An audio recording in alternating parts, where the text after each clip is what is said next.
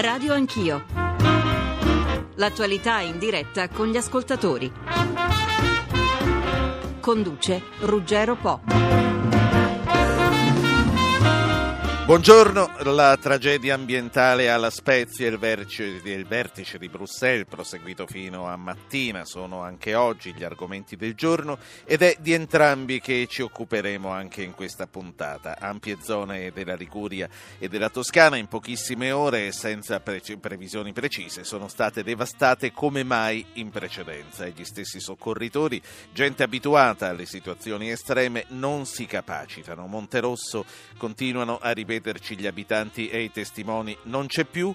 A Bruxelles, ma di questo parleremo più avanti, i 27 che nella notte hanno approvato nuove misure sull'emergenza Grecia hanno sostanzialmente promosso le intenzioni anticrisi elencate nella lettera italiana. Vedremo nelle prossime ore come la giudicheranno i mercati. 800 05 0001 per andare in diretta, il numero verde da chiamare 335 699 2949 gli sms, poi c'è la la pagina Facebook Radio Anch'io, Radio 1 Rai. Subito in Liguria, l'inviato Bruno Sokolovic, buongiorno. Buongiorno, buongiorno a voi. Allora, la situazione al momento, tra l'altro dicevamo che gli stessi soccorritori sono scioccati. Quali sono gli aggiornamenti? E, e, poi ti volevo dire, quando sentiamo dire che questi paesi non ci sono più, ce lo ripetono di Monterosso, che cosa significa? Dunque Ruggero, io eh, partirei con il bilancio di questa tragedia, eh, i morti accertati sono quattro, l'ultimo corpo è stato recuperato ieri sera, mentre otto secondo i dati che abbiamo sono i dispersi. Eh, ovviamente si è lavorato per gran parte della notte, si sta già di nuovo lavorando dalle prime ore del mattino per cercare chi ancora manca all'appello a Borghettovara dove ci troviamo noi in questo momento, ma anche a Vernazza, Monterosso, Brugnato, che sono i paesi più colpiti da un'ondata di acqua, fango e detriti che ha travolto tutto con una violenza impressionante e quando dico questo è perché bisogna immaginare che eh, come dire, questa ondata, questa, questo tsunami, quando passa si trascina qualunque cosa, anche le case. Purtroppo non è la prima volta che io eh, seguo un evento del genere e mh, diciamo, la, la furia del, delle acque che si porta dietro massi, alberi, terra è talmente eh, potente che riesce davvero anche a distruggere sì. le case, per cui dove passa l'ondata non c'è più Quindi nulla. Quindi noi che non abbiamo mai visto cose del genere non possiamo immaginare immaginare che una volta passata la piena si vuota dall'acqua e dal fango, si asciuga e tutto rimane come prima. Certe case vengono cancellate, mi stai dicendo, vengono abbattute. Assolutamente sì, cioè dove è passata l'onda è come se non ci fosse più nulla, c'è il vuoto, lascia dietro di sé il vuoto, cioè come immaginate una striscia eh, lungo la quale non c'è più nulla e prima lì c'erano le case, c'era il paese, c'era tutto. Certo. Certo, allora, quello che, quello, noi sentiamo dei rumori e veramente stiamo quasi vedendo quello che sta succedendo. Tu in questo momento dove ti trovi? Qual è la situazione del tempo? Dunque io eh, diciamo che le condizioni meteo sono migliorate e questa ovviamente è una notizia confortante. Io sono a Borghetto, Borghetto Vara e vi dico che attorno a me, lo sentite, insomma si sta lavorando perché il fango è ancora un po' ovunque, si vedono ovunque tronchi, guardrail piegati, case come dicevamo sventrate, automobili accartocciate e accatestate le une sulle altre.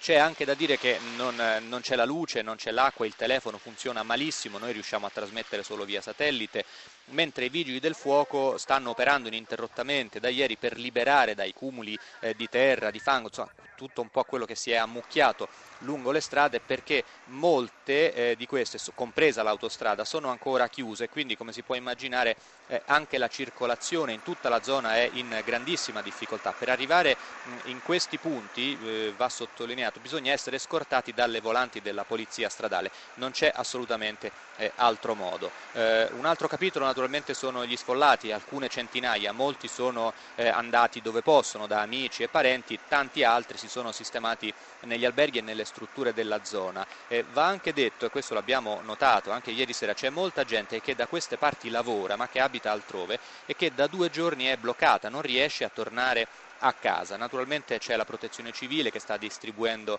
acqua e viveri e noi siamo andati eh, in uno di questi alberghi e abbiamo raccolto alcune testimonianze che se tu sei d'accordo con la collaborazione con la collaborazione del collega Massimiliano Savino. Io vi farei sentire queste voci così senza diciamo, intervenire mai perché da sole raccontano tutto il dramma di queste ore. Ascoltiamole. Una scena incredibile, che una devastazione, acqua ovunque, camion che si stavano ribaltando, è una cosa incredibile. E una sensazione di impotenza incredibile. Macchine una sopra l'altra, catastate, la morte in faccia, cose mai viste, gente disperata. Adesso siamo disperati, senza niente, senza casa. Sono proprio con la casa sul fiume, quindi mi è arrivato in cucina.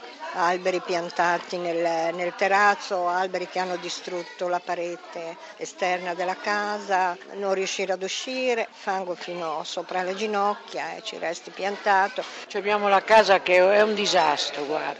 Ricominciare è dura. Si vede una persona distruggere una vita di lavoro che sarebbe la casa in pochi secondi. Non capisco ancora se veramente è successo quello che si racconta. Innanzitutto ritirarsi sulle maniche, ma lo si è già fatto. Cercare di mettere in ordine per ripartire con la vita. Pregare tanto per i morti, anche e soprattutto per chi è vivo perché appunto non c'è più nulla, perciò una vita da ricostruire quasi da zero. Insomma Ruggero, come se hai sentito, parole di disperazione ma anche di speranza, tentativo di ricominciare il prima possibile. Certo. Io eh, vorrei aggiungerti che ieri sera si è tenuto un vertice in prefettura alla Spezia, c'era il capo della protezione civile Franco Gabrielli che questa mattina sarà nelle zone colpite e c'era il governatore della Liguria Burlando che chiede per la sua regione lo stato eh, di emergenza. Certo, allora a proposito della prefettura voglio mm, già anticipare a questo momento che sempre eh, compatibilmente con gli impegni che sono prioritari rispetto alla partecipazione a una trasmissione radiofonica che richiedono i soccorsi, sia il prefetto della Spezia sia i sindaci di Monterosso e di Brugnato ci hanno garantito che faranno il possibile per partecipare, per parlare con noi e con gli ascoltatori. Al momento eh, non c'è nessuno di loro, quando arriveranno naturalmente in qualsiasi momento della trasmissione ci troveremo, noi li passeremo in diretta. Intanto grazie per questi aggiornamenti Bruno Sokolovic. Grazie io, a voi. Io ti saluto e saluto Giorgio Zampetti. Giorgio Zampetti è geologo, coordinatore scientifico di Lega Ambiente. Buongiorno, eh, dottor Zampetti. Buongiorno a voi. I cambiamenti climatici, la programmazione sbagliata dello sviluppo urbanistico, l'incuria sono dunque, lo sentiamo dire e ripetere dai suoi colleghi, i maggiori responsabili. Che cosa bisogna fare per cominciare finalmente a invertire la tendenza? Anzi, ehm, mi fermo qui perché nel frattempo è arrivato Claudio Galante che è sindaco di Brugnato. Sappiamo che ha i minuti contati per la risposta a fra un attimo. Buongiorno sindaco Galante. Buongiorno a lei, buongiorno a lei. Brugnato è un antico borgo medievale nell'entroterra. Abbiamo sentito la cronaca da Borghetto, dal nostro inviato, ed è a pochi, a pochi chilometri da voi. Che cosa è successo a Brugnato? Quali, quali sono eh, le previsioni che avevate e quali sono gli effetti di questo tsunami, come è stato definito dal nostro inviato che vi ha coinvolto? Guardi, eh, per rendere, rendere chiara la situazione le dico eh, questa, queste cose qua perché se no non si riesce a fare chiarimento. Allora, lei pensi che il mio comune è circondato da tre fiumi. Allora, in tempi non sospetti eh, io ho messo in sicurezza tutto il territorio, va bene? In, base alle, alle, piantine dell'autorità di bacino e del piano di salvaguardia regionale. Eh, queste sono documentazioni che ci sono agli atti e può essere tutto documentabile. La, la cosa pazzesca è che pur avendo il comune in salvaguardia, con i ponti tutti a norma e con, e con, il, e con i fiumi puliti, perché l'ho fatti pulire alcuni giorni, prima, alcuni giorni prima, noi siamo stati massacrati. Quindi questo dà l'idea di qua, cosa si possa fare contro questi eventi. Nulla. Le posso garantire che io avevo i fiumi puliti e avevo tutto in ordine. Lei da quanto tempo è sindaco di... Eh, più di vent'anni. Quindi insomma è da vent'anni che segue questa situazione, tra l'altro immagino che lei ci sia nato, per cui eh, mai prima d'ora si erano viste cose del mai, genere. Mai, mai, si ricordava una cosa così solo nel 1948. Quando dice che ha messo in sicurezza, ha seguito le leggi che naturalmente certo. eh, definiscono la sicurezza o ha fatto anche qualche cosa di più che lei capiva che andava fatto? Abbiamo fatto qualcosa di più, addirittura abbiamo fatto un canale scolmatore che levasse l'acqua da monte per portarla via da, da, dal paese, pensi un po'. E non è servita a nulla, non è servita a nulla. Quali, quali sono i danni a Brugnato? Eh... Guardi, Mi dica. Immensi, immensi. C'è gente eh, fuori dalle case, tutti i primi piani sono, sono, sono, sono nulli, eh, ci manca luce, gas, acqua, manca tutto, guardi, tutto, tutto. impianti sportivi portati via, parchi, tutto, tutto, tutto, tutto. Una bomba atomica, sembra, se voi venite è un paesaggio lunare, paesaggio lunare. Vi siamo vicini, Sindaco Galante. Grazie, grazie, Grazie a lei. Allora, eh, dottor Zampetti, geologo, ha sentito la testimonianza di questo sindaco che dice abbiamo messo tutto in sicurezza eppure è successo quello che è successo. Sì, beh, diciamo che eh, purtroppo questi eventi che si stanno verificando ormai sempre più di frequente negli ultimi periodi eh, sono degli eventi meteorici veramente molto molto intensi. Insomma, se noi andiamo a vedere la quantità di millimetri di pioggia che cadono in, in poche ore, sono quantità che fino a qualche anno fa nel nostro paese cadevano in alcuni mesi, per cui sono delle vere e proprie bombe d'acqua che eh, arrivano tutte insieme sul territorio e poi da lì appunto si, si, si espandono, insomma scorrono a valle con questa violenza inaudita eh, e quindi purtroppo rispetto a questi eventi chiaramente eh, bisogna riprogrammare il territorio, bisogna capire bene quali sono poi gli interventi necessari. Il sindaco sicuramente ha fatto un ottimo lavoro eh, di prevenzione e di messa in sicurezza, purtroppo sul rischio idrogeologico il vero intervento, quello più efficace non è quello che si fa soltanto a scala comunale, anche se quello poi è quello che i sindaci hanno nelle loro competenze, però bisogna veramente attuare una seria politica di prevenzione a scala di tutto il bacino. Eh, c'era una legge in Italia, che è la legge dell'89, che proprio prevedeva questo, cioè chi pianifica in materia di difesa del suolo deve farlo a scala di tutto il bacino idrografico del corso d'acqua, perché non basta mettere in sicurezza un solo comune, perché appunto se poi gli stessi interventi non vengono fatti dal comune che sta più a monte o dal comune che sta più a valle, chiaramente il comune che poi fa un buon lavoro chiaramente risente anche della mancanza degli interventi altri, delle altre amministrazioni eh, e questo purtroppo è la dimostrazione. Certo. In questo momento sicuramente quello che bisogna fare è stare vicino appunto alle, alle persone che sono state coinvolte e fare di tutto per far arrivare i soccorsi e cercare di eh, ripristinare una sorta di normalità in questi territori che penso sono stati devastati. Però appunto penso sia anche il momento giusto per iniziare una riflessione, insomma gli stessi ragionamenti in quell'area li facevamo nel Natale scorso, li facevamo nel Natale di due anni fa, per cui insomma sono degli eventi che purtroppo ormai ciclicamente si, si manifestano sul territorio. Sì, e, e ogni volta con eh, maggiore violenza, ma vediamolo fra un attimo, vorrei eh, che cominciassimo ad ascoltare quelle che sono eh, le voci di chi ci segue da casa. Sabatino e Mario, da Sabatino non so da dove, penso dall'Aquila per, co- per quello che mi ricordo, e Mario da Milano. Signor Sabatino, buongiorno. Buongiorno, ricordi molto bene dall'Aquila. È lei che ieri fino alla fine ha aspettato di parlare, sì. minuti. Comunque io sono un collega giornalista, vuoi dare anche del tu, mi fa Perfetto. piacere. Allora. Allora, eh, molto rapidamente, la, la messa in sicurezza del territorio è importantissima, ha fatto bene il sindaco a farla e poi però purtroppo alle volte arriva qualcosa di più forte come a suo tempo è arrivato anche qui all'Aquila. Però poi eh, manca proprio la cultura, perché io ieri quando ho telefonato e ho preso la linea, quando si parlava di questo problema l'ho presa immediatamente. Se telefono quando si parla di pensioni, di soldi, di altre cose, la linea è difficile da prendere. Questo per dire solo che a tutti noi manca una cultura del territorio. Tutti viviamo nel territorio, dobbiamo cercare di fare qualcosa. Sabatino, Ecco. ieri comunque sei stato fortunato, i nostri telefoni sono sempre intasati. Sì, ma vabbè, però volevo fare questa riflessione perché magari no, in quel momento ci sono riuscito e in altri no. Certo. Qui all'Aquila adesso c'è un proliferare di case di legno costruite nei luoghi più assurdi contro le quali non si riesce, guarda, ti giuro, a fare nulla. Ordinanze, controordinanze, minacce di abbattimenti, niente, si continua a fare. Arriverà il giorno che una piena, perché anche qui c'è anche il rischio idrogeologico, non ci manca nulla, qualcosa porterà via. E allora poi come facciamo? Certo.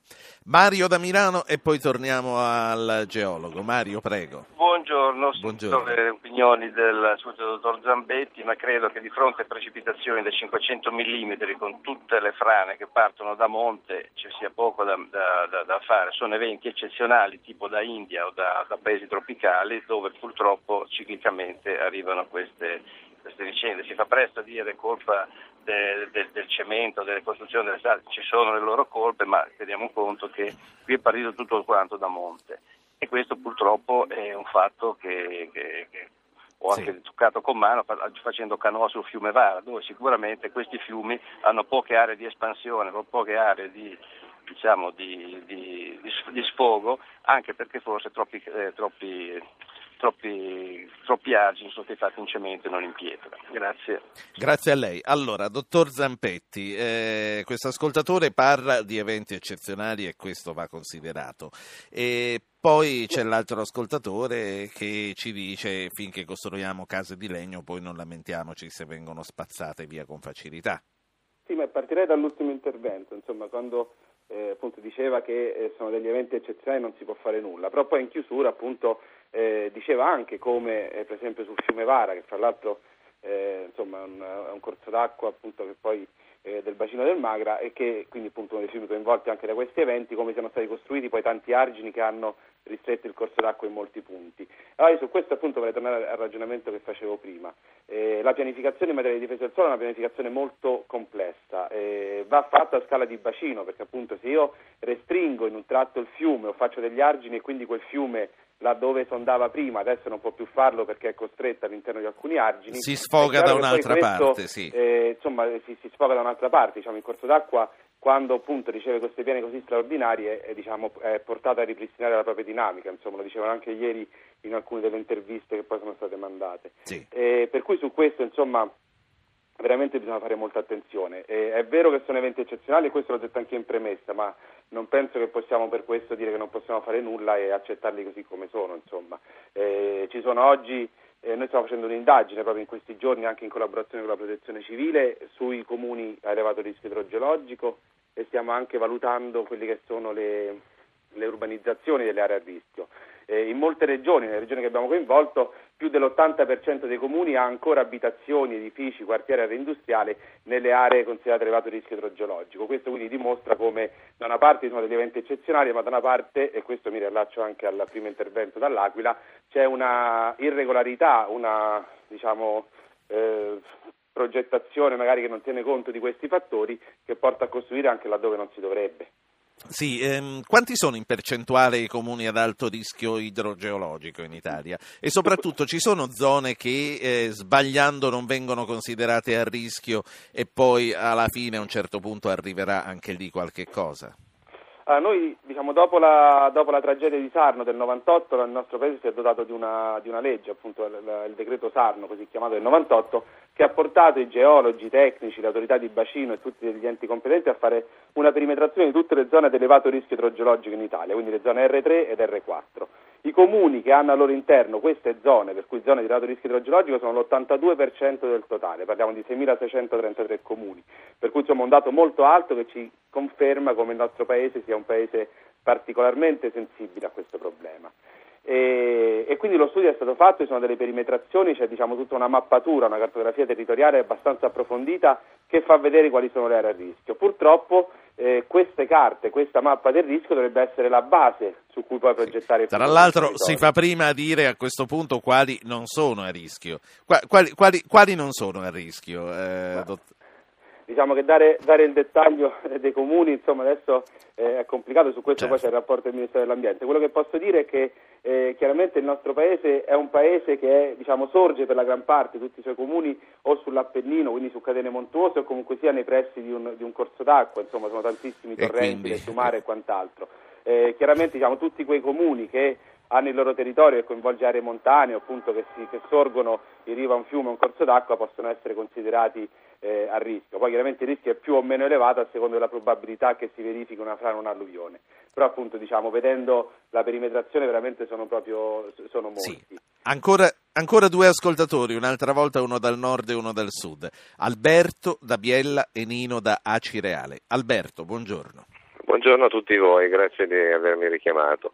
Il problema è questo qua, secondo me, che è giusto ed è, è giusto. Noi abbiamo mh, avuto due grosse alluvioni che hanno veramente fatto disastri, credo che vi ricordiate tutti. Si parla Il del 94-95, eh, mi certo, sembra nel 2000. Lì, sì ecco, dove abbiamo perso case e via dicendo. Noi abbiamo un'area montana che non è mai stata a rischio idrogeologico, è diventata ovviamente a rischio idrogeologico. C'è stata una pianificazione anche ben fatta, ma secondo me parziale, perché le pianificazioni eh, e gli amministratori hanno fatto del loro meglio per cercare di, di eh, creare le condizioni perché si eviti questo, questa problematica. Ma il problema grosso, a mio parere, è che no, eh, bisogna abbinare un'incentivazione ai proprietari dei terreni boschivi a tenere eh, un qualche cosa che, eh, che, permetta di mantenere puliti i sottoboschi, gli alberi dei torrenti, perché il problema grosso è che abbiamo dei boschi che non sono più manutenzionati. I torrenti stessi hanno ancora i residui delle ultime alluvioni e, e ci sono delle normative che non si possono rimuovere se no hai il penale. Cioè, il problema è quello, bisogna manutenzionare il territorio, pianificare giusto, fare degli interventi eh, nei limiti del possibile giusto, ma bisogna Cosa vuol dire quando a... dice che non si possono rimuovere?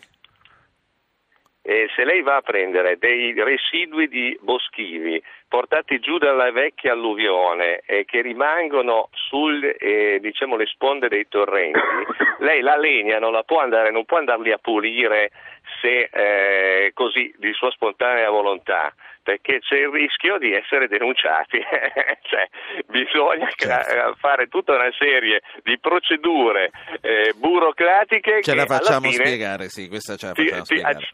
Ci ritroviamo ad avere ancora i residui delle ultime alluvioni nei torrenti. Grazie signor Alberto. Fanno tappo, poi fanno tappo e Ovvio. buttano giù e, e, poi fanno cadere i ponti e creano disastri Ovvio. incredibili. Ma è la manutenzione che bisogna trovare il modo di farla Quindi fare nei boschi. Chi, chi la deve fare e come obbligare chi la deve fare a farlo. Grazie. Nino Acireale, buongiorno. Sì, buongiorno a voi tutti.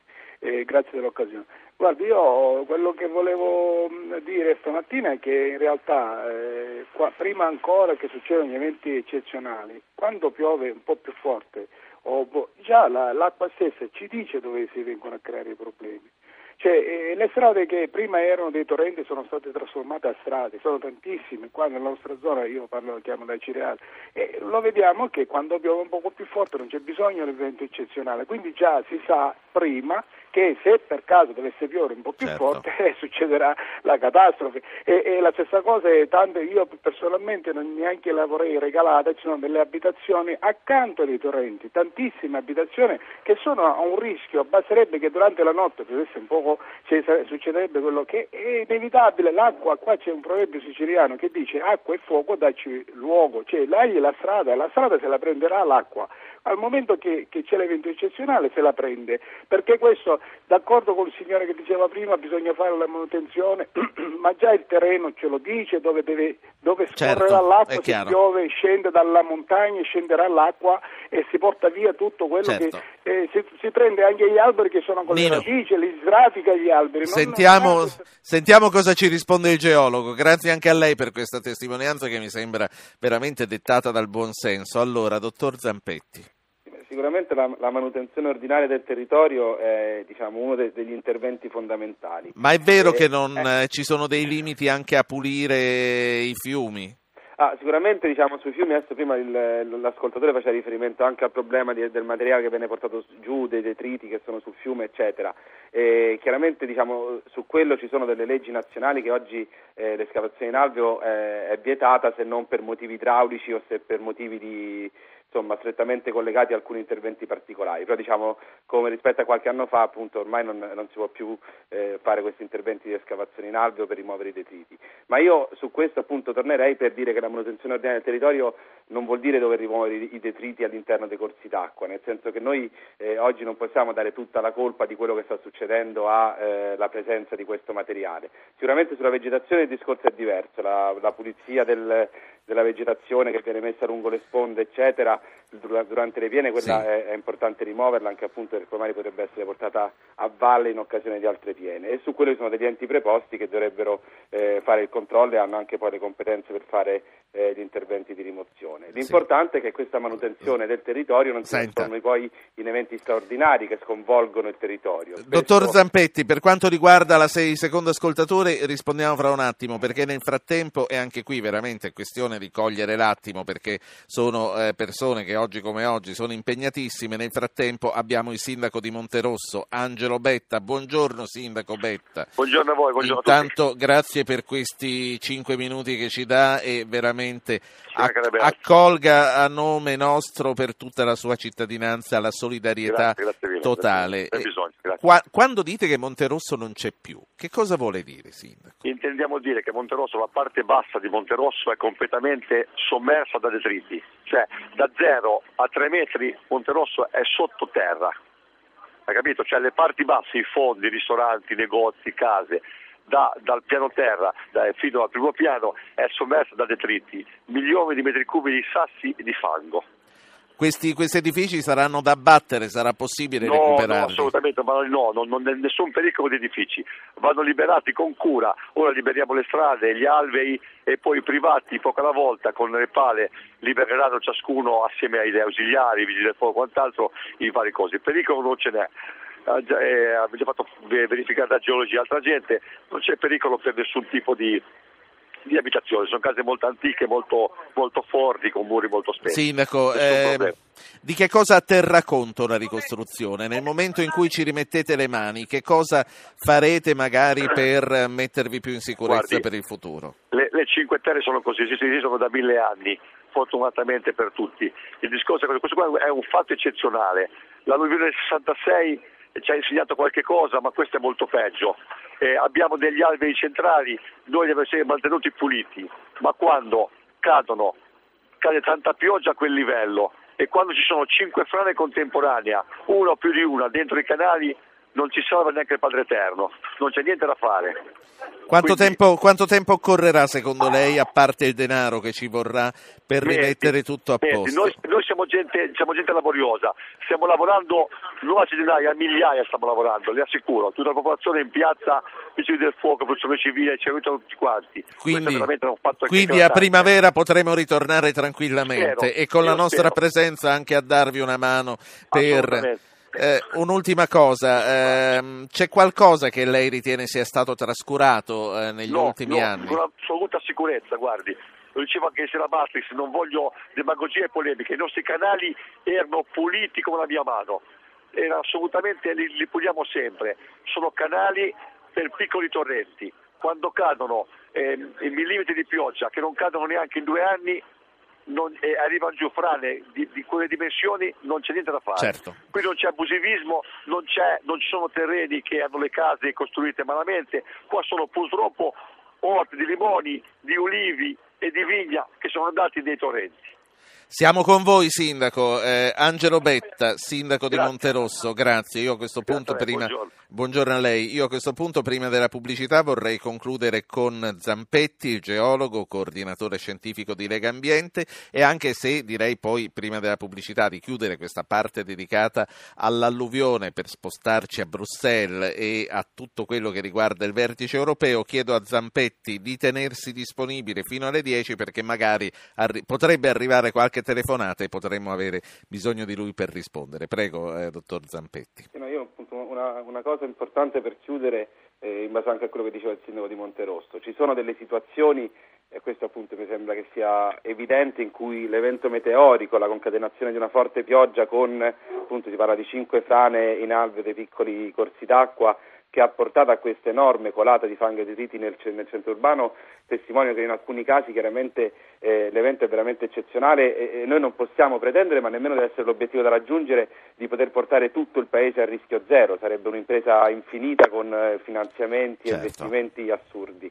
Eh, però appunto per questo poi dobbiamo anche quindi creare, questo poi è quello che anche noi stiamo facendo con le nostre campagne e su cui puntiamo molto anche insieme alla protezione civile, una cultura del rischio, ovvero de, tutti i comuni si devono dare di piani di emergenza, devono far sapere alla popolazione qual è il rischio sul territorio e cosa fare in caso di frane alluvione perché laddove non è possibile appunto ridurre il rischio e portarlo a zero, Sì. però è fondamentale istruire la popolazione per non rischiare Un'ultimi- un'ultimissima cosa, eh, all'ascoltatore Nino da Cireale che ha detto, a parte il fatto che dice, eh, vediamo, eh, ce lo dice la natura stessa dove poi succederanno i disastri, ma quando dice noi vediamo che ci sono delle case e sappiamo che prima o poi quelle case lì verranno buttate giù da qualche cosa, che cosa bisogna fare in questi casi? Ma- Aspettare la- che succeda o comunque... Assolutamente no, noi abbiamo delle situazioni di eh, magari centri storici o interi paesi storici di tantissimi anni fa, ormai radicati sul territorio, che sorgono magari in area a rischio e lì chiaramente bisogna fare degli interventi per difenderli.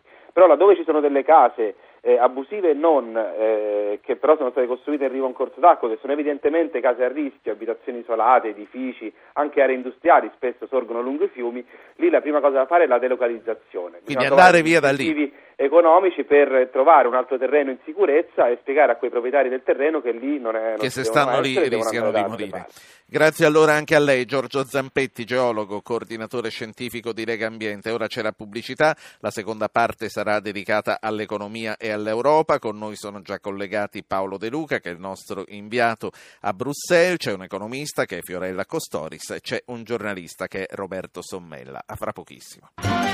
Di nuovo insieme, seconda parte, come vi dicevo, della trasmissione di oggi dedicata all'Europa, al vertice dei 27, alla lettera italiana, agli interventi per la Grecia. Saluto la professoressa Costoris. Buongiorno Fiorella Costoris. Buongiorno a voi. Saluto Roberto Sommella, un collega, vice direttore di Milano Finanza. Buongiorno Sommella. Buongiorno, buongiorno a voi ascoltatori. Però comincio da Bruxelles dove c'è il nostro inviato Paolo De Luca. Allora, De Luca, dicevamo due buongiorno. cose. Buongiorno De Luca, dicevamo due cose. Ieri mattina eri con me qui in studio a parlare con gli altri giornalisti, ci si chiedeva come sarebbe stata questa lettera italiana e come sarebbe stata accolta. Ora sappiamo che forse è presto per dirlo, ma questo primo esame è stato superato.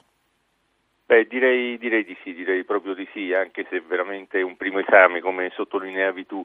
Eh, partiamo però dal, dalla fine, in qualche modo, cioè da questo vertice fiume, come si dice in questi casi. Un vertice durato dieci ore. È brutto dirlo oggi, di vertice fiume. Eh sì, non è il giorno effettivamente più adatto. Eh, ci sono stati, ieri sono stati discussi qui a Bruxelles molti importanti temi, eh, non soltanto l'Italia ovviamente, non si è parlato per dieci ore dell'Italia, è stato dedicato credo sì, solo uno spazio di, di, poche sì. ore.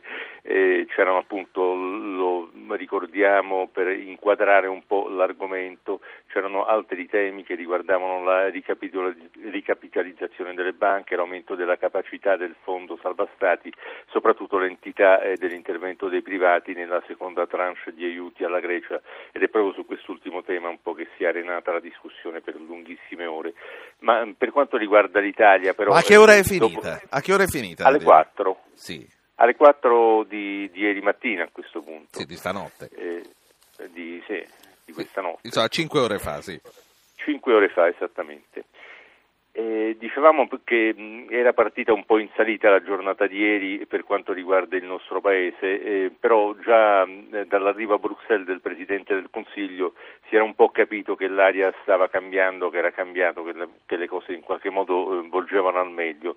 Eh, c'è stata una serie di incontri a ripetizione con Barroso, con Van Rompuy, poi un elogio pubblico del documento di impegno italiano del polacco Tusk, la Polonia ricordiamo la presidenza di turno, e alla fine eh, l'annuncio del, della Commissione del Consiglio è l'inserimento, questo è un aspetto importante che vorrei sottolineare perché è molto vincolante per il nostro Paese, l'inserimento del testo nelle conclusioni del vertice. Infatti nel, il documento eh, finale del vertice eh, parla di apprezzamento per l'impegno dell'Italia ma anche eh, contiene un invito alla Commissione europea a monitorare l'attuazione di queste eh, misure delle quali ieri si è discusso.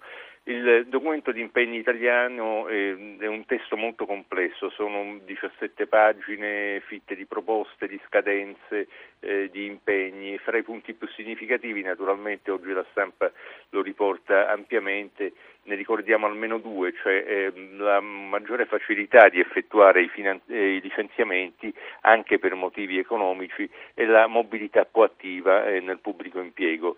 Ehm, cito anche, mh, così per conoscenza degli ascoltatori, il fatto che eh, è stata innalzata l'età della vecchiaia per le pensioni eh, sì. a partire dal 2026. Ma questa è la fotografia di una cosa che c'era già comunque che c'era già, non è una sorpresa in qualche modo, mentre i due aspetti dei quali parlavamo prima un po' lo sono, anche se eh, ricordiamo che questi due aspetti, questi due punti eh, quali sui quali accennavo prima, sono contenuti nelle richieste della famosa lettera segreta che il, eh, certo. il 5 agosto scorso allora. inviò la BCE al nostro governo. Allora, Dunque, lì, sì. No, diciamo che ieri, eh, per darvi una cronaca un po' più completa, Berlusconi è uscito alle 4 eh, di mattina soddisfatto, eh, ha rassicurato un po' sui licenziamenti, ha detto utilizzeremo la cassa integrazione, eh, poi ha detto non siamo la Grecia, non ci viene chiesto di licenziare in massa gli impiegati dalla pubblica amministrazione e comunque eh, rispetteremo gli impegni come abbiamo sempre fatto perché ne va della credibilità del nostro Paese. Poi eh, per quanto riguarda invece eh, sempre eh, l'attuabilità di queste norme, perché questo è un aspetto importante, eh, il Premier ad una nostra domanda ha risposto che eh, questo pacchetto di misure eh, verranno eh, singolarmente trasformate in disegni di legge che quindi poi andranno approvati certo. prima dal governo e poi discussi e approvati dal Parlamento. Sì, poi è anche stato detto che se la situazione economica lo dovesse richiedere ci potrebbe essere un'altra, un'altra interventi. Sì, allora voglio passare agli altri due ospiti, all'economista e al giornalista economico. Eh, abbiamo detto i licenziamenti e eh, la mobilità nel pubblico impiego con la cassa integrazione eh, sono al centro e saranno nei prossimi giorni sicuramente al centro del confronto politico e sindacale. Professoressa Costoris, ehm, intanto guardi, le, le, le, pongo immediatamente un'osservazione che ci fa un ascoltatore con un sms, Marco da Bologna, che dice mi sapreste spiegare cosa c'entrano i licenziamenti più facili con lo sviluppo? Professoressa. Dunque, il, il fatto è che le rigidità del mercato del lavoro in generale e quelle che eh, riguardano le difficoltà di liberarsi di eccessi di manodopera in caso di crisi rendono eh, le imprese eh, guardinghe nell'assumere, perciò quanto più è facile liberarsi di eh, lavoratori non desiderabili per ragioni economiche, non per le giuste cause eh, ben note, tanto più è probabile che loro in, nel momento in cui ci sia una ripresa, e non dimentichiamo sì. che la ripresa in parte c'è stata nel 2010, sono disposte ad, ad, allargare, le, ad allargare non solo con contratti a tempo eh, determinato e quindi in condizioni di precarietà, ma anche con contratti a tempo quindi, indeterminato. Quindi, quindi se so che potrò divorziare mi sposo più a cuor leggero. Es- esattamente, sì. Naturalmente quelli che sono contrari ai divorzi eh, diranno che, non, che questo non, va, non, fa bene ai matrimoni e quelli che invece ritengono che alt- altrimenti non ci si sposa più come un certo una certa misura eh, si fa nei paesi in cui è poi difficile eh, o lungo separarsi, divorziarsi, eccetera, e allora non si sposano. Quindi insomma ci sono due possibilità. Quanto alla mobilità, eh, la mobilità e, diciamo, teoricamente nel pubblico impiego si poteva eh, già avere prima, solo che non si riusciva a ottenerla e quindi si, si dice una specie di lettera di intenti. Ma che cosa significa in pratica imporre a un dipendente pubblico di spostarsi da, dalla sede dove lavora, magari vicino a casa, a un'altra sede dove ce n'è più bisogno? Sì, oppure per, eh, guardi, un caso mh, pratico potrebbe essere questo, se si arriva a razionalizzare e sopprimere certe province in Italia, le, il personale che eh, appartiene a quegli enti locali lì deve spostarsi magari di pochi passi in un altro ente locale, per esempio nel comune oppure sì. nella regione. Se la mobilità ehm, non è ehm, obbligatoria, eh, diciamo, si creano dei problemi e quindi gli stessi costi della politica che in teoria potrebbero essere molto ben ridotti dalla soppressione delle province, eh, in parte si continuano certo. a pagare. Quindi eh, diciamo, è funzionale all'efficienza eh, della pubblica amministrazione che ci sia mobilità e, laddove... Professoressa, la cassa integrazione nel pubblico impiego eh, significa che è un sistema per pagare un po' meno delle persone senza licenziarle? La cassa integrazione significa non licenziarle perché è una, eh, un, un'uscita temporanea dei dipendenti dal posto di lavoro con una, un mantenimento piuttosto alto della retribuzione perché si tratta dell'80% ma eh, tenuto conto che per andare a lavorare ci sono altri costi di trasporto, di, eh, di pranzi fuori eccetera eccetera è più dell'80% del salario che alternativamente si avrebbe quindi ha tutti i vantaggi in un certo certo senso, laddove è necessario, ben inteso, sempre meglio invece lavorare al 100%, ma perché poi in caso anche lì di, eh, eh, di situazioni miglior- migliorate si può essere riassunti, si può essere rimessi nel posto di lavoro sì. o con la mobilità in posti di lavoro alternativi all'interno del pubblico impiego. Ecco, mi lasci chiedere al collega eh, di Milano Finanza, eh, Sommella, i mercati, abbiamo detto l'Europa ci ha promossi, i mercati che cosa faranno?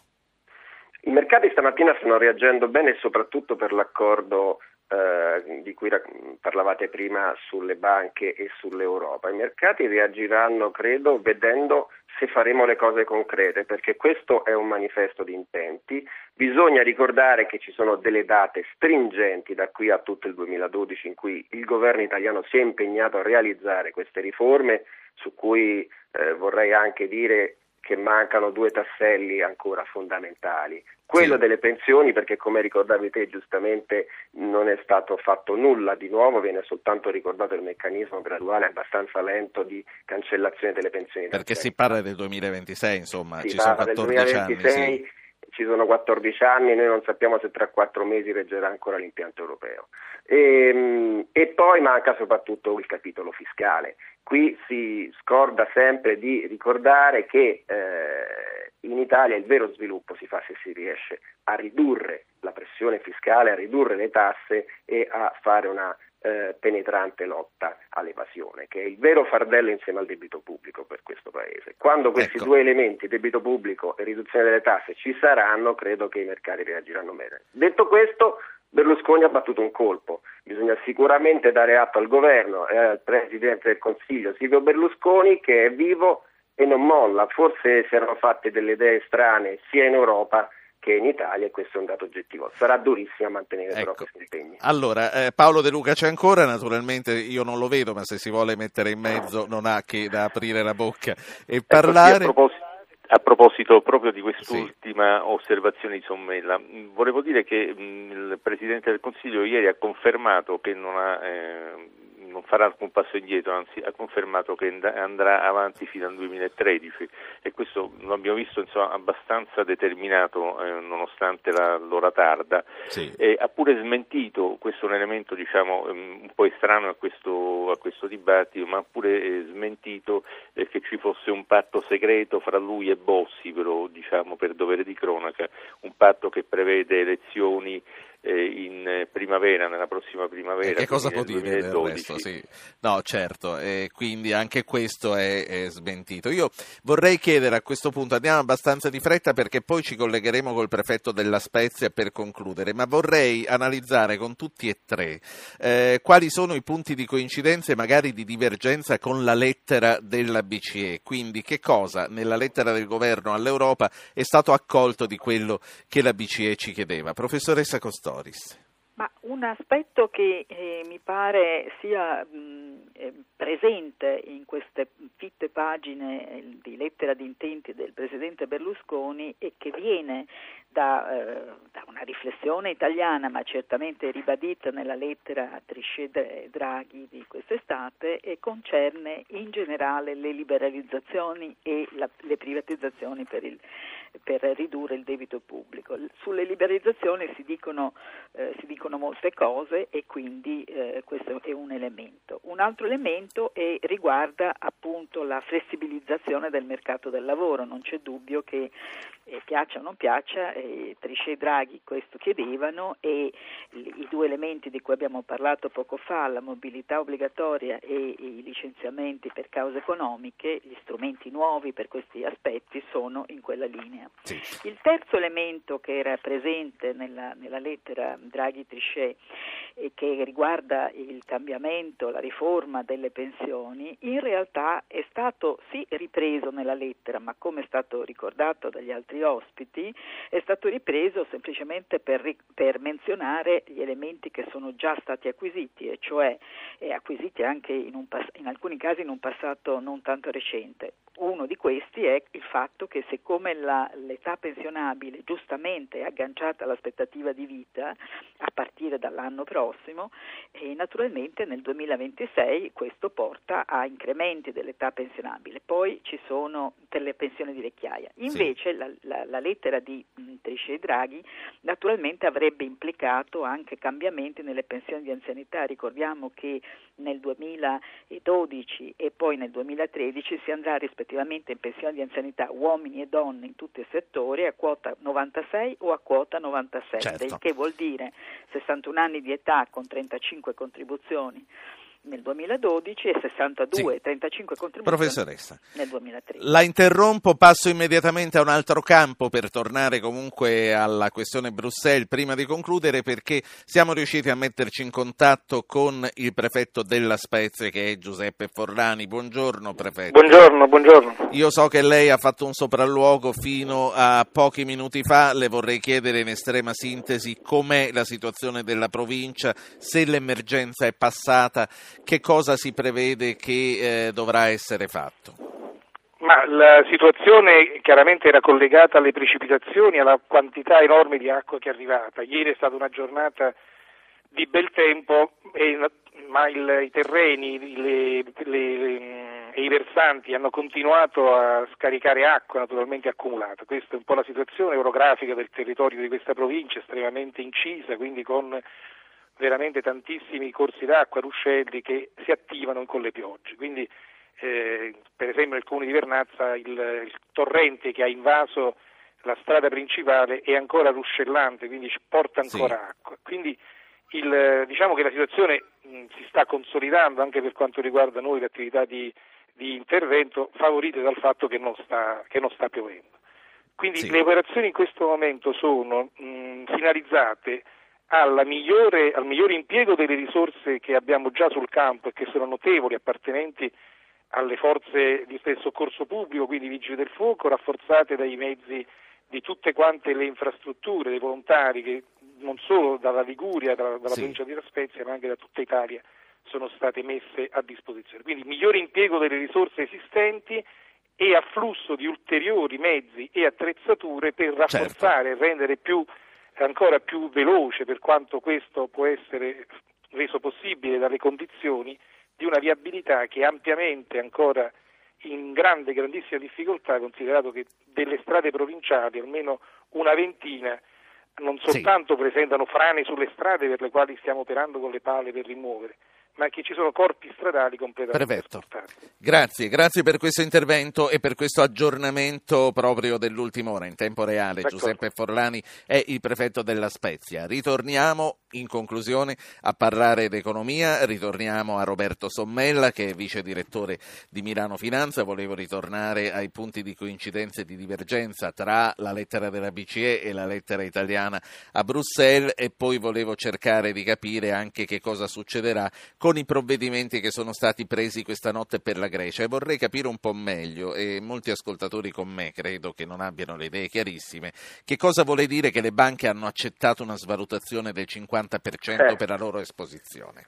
Quello è un punto molto importante. Allora, cioè, rapidamente la totale sovrapposizione tra la lettera della BCE firmata da Mario Draghi e da Jean-Claude Trichet scorso scorso e la nostra lettera di intenti. Anzi, aggiungerei che questa lettera di intenti di fatto, da quanto mi risulta, è stata vistata da Mario Draghi, che ormai parla da Presidente della BCE e non più da Governatore della Banca d'Italia. Su un punto sono d'accordo con la professoressa Costoris, delle pensioni. Lì bisognerà lavorare. Da quello che io posso capire, da quello che io posso prevedere, ehm, si arriverà ad un accordo sulle pensioni d'anzianità, mentre probabilmente cadrà eh, questa misura sui licenziamenti, perché le, rivedere le pensioni di anzianità è una misura alla fine che ormai gli italiani si attendono ed è una misura che non riduce il reddito disponibile, quindi è una misura progressiva che fa crescere comunque l'economia. Temo invece che questa misura molto drastica sui licenziamenti possa alla fine aumentare solo i costi per lo Stato, visto che lo stesso Berlusconi ha detto che si utilizzerà la cassa integrazione per salvaguardare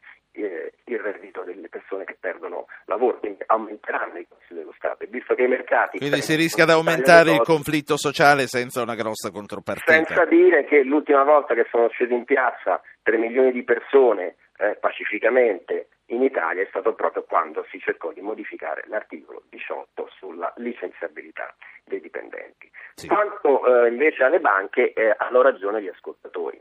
Il problema è che in Europa le banche sono esposte sui titoli greci, eh, portoghesi e irlandesi.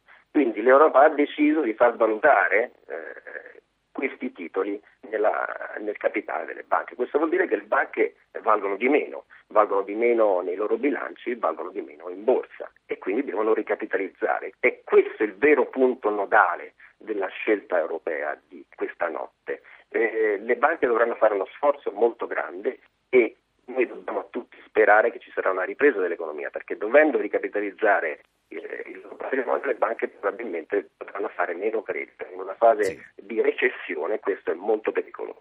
Paolo De Luca, eh, questione Bini Smaghi, se ne è parlato, c'è stato qualche commento, a questo punto la BCE rischia veramente di avere due italiani, nessun francese e probabilmente anche nessun tedesco.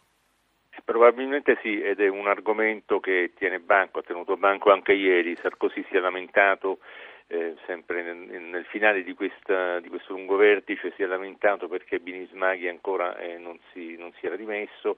E lo stesso Presidente del Consiglio uscendo eh, gli ha rivolto un, dire, un estremo eh, nuovo, rinnovato appello nell'interesse del Paese per eh, i rapporti, la bontà dei rapporti eh, con eh, un paese amico come la Francia di andare via. Ora bisognerà vedere se ascolterà questi appelli. Al momento mi sembra che non, eh, non ci siano um, le condizioni perché questo avvenga, almeno eh, non ci sono segni eh, di una qualche intenzione di Binismaghi di lasciare il suo incarico.